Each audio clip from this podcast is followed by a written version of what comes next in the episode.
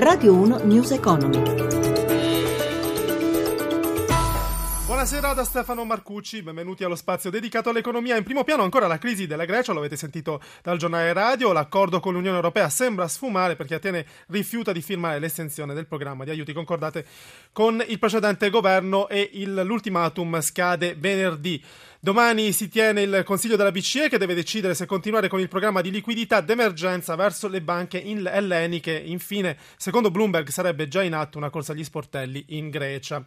Intanto però a Piazza Affari arrivano i dati dell'export aumentato del 2% nel 2014. La bilancia commerciale italiana ha registrato un surplus di quasi 43 miliardi di euro, il risultato migliore dal 1993. A fare da traino sono stati i paesi dell'Unione Europea dove le esportazioni sono salite del 3,7% per capire come i mercati abbiano accolto queste notizie, in collegamento da Milano c'è Riccardo Benchiarutti.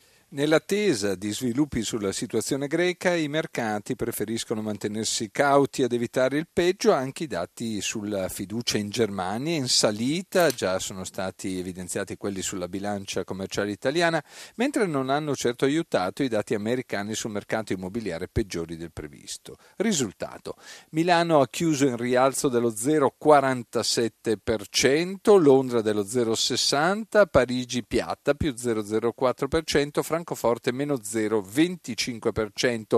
Per quanto riguarda i listini americani, in questo momento il Dow Jones cede lo 0,10%, il Nasdaq lo 0,02%. Atene, infine, ha perso il 2,45%, ma in mattinata perdeva anche il 4%. Allora, a Piazza Affari una panoramica, i migliori e i peggiori. Dunque i migliori Saipem sui buoni conti più 4,41%, bene, molto bene anche Telecom più 4,21% e Buzzi fra i cementieri più 3,67%, bene anche i bancari. Per quanto riguarda invece i titoli col segno meno, Tenaris da citare che ha ceduto il 3%. Spread euro. Lo spread è poco mosso a 128 punti base, l'euro era salito in mattinata e anche per buona parte pomeriggio sopra quota 1,14 sul dollaro, in chiusura 1,1391. Continua l'apprezzamento del, dollaro, del petrolio. Sì, anche se dopo le fiammate degli ultimi giorni si è un poco fermato, chiude la giornata a 60 dollari e 60 cents al barile, stiamo parlando del Brent. Grazie a Riccardo Venchiarutti per questo quadro sui mercati. Passiamo a un altro argomento. L'attesa per l'Expo 2015 ha fatto da sfondo alla recente edizione della BIT, la Borsa Internazionale del Turismo di Milano, il servizio di Sandro Marini.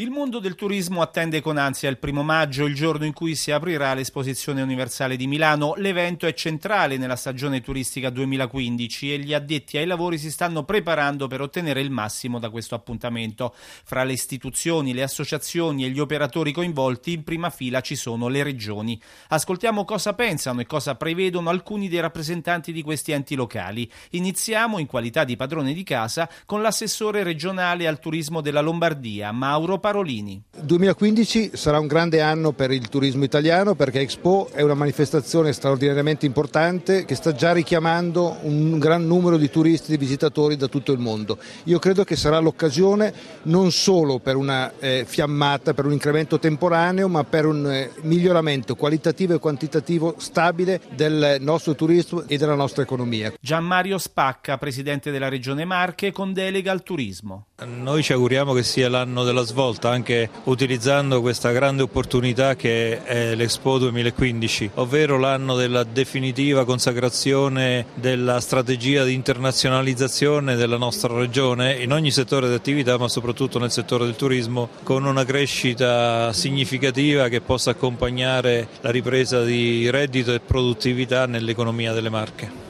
Liviana Zanetti, presidente dell'azienda promozione turistica dell'Emilia Romagna. Il 2015 sarà un anno importante sicuramente di crescita. Noi stiamo presentando l'Emilia Romagna anche in previsione di Expo con la sua spina dorsale che è la Via Emilia, intorno alla quale si sono sviluppate le nostre città, le nostre perle, ognuna diversa dall'altra, ma insieme rappresentano un'offerta straordinaria, diversa ma molto importante anche per il tema che si andrà a presentare presentare ad Expo. Giovanni Bastianelli, direttore generale dell'Agenzia regionale del turismo del Lazio. Ci aspettiamo grandi cose. Naturalmente non possiamo non considerare l'Expo tra gli effetti che saranno trainanti per eh, il nostro turismo, sia le persone e i turisti che verranno direttamente per vedere l'Expo, sia quelli che verranno direttamente alla nostra regione per via di situazioni legate alla logistica, per esempio con la presenza dell'aeroporto internazionale più grande e anche per il fatto dell'alta velocità. Cleo Licalzi, assessore regionale al turismo della Sicilia. È un'opportunità però va fatta chiarezza. L'Expo è un momento di incontro tra produttori, quindi non ci aspettiamo che durante l'Expo prosegui la sua vacanza in Italia il viaggiatore internazionale verso la Sicilia, ma sicuramente il luogo dove la Sicilia metterà in vetrina questo immenso patrimonio, poiché l'Expo è legata al food, quindi all'enogastronomia, abbiamo costruito un palinsesto che ci vede protagonisti all'interno dell'Expo, quindi ha in parallelo un Expo che si svolge in Sicilia, centrato esattamente sul nostro food, quindi per noi rappresenta una straordinaria opportunità da cogliere soprattutto dal giorno di chiusura dell'Expo in poi. La cooperazione agricola in Italia genera un fatturato di quasi 53 miliardi di euro l'anno, lo dice un rapporto presentato oggi a Roma. Giuseppe Di Marco.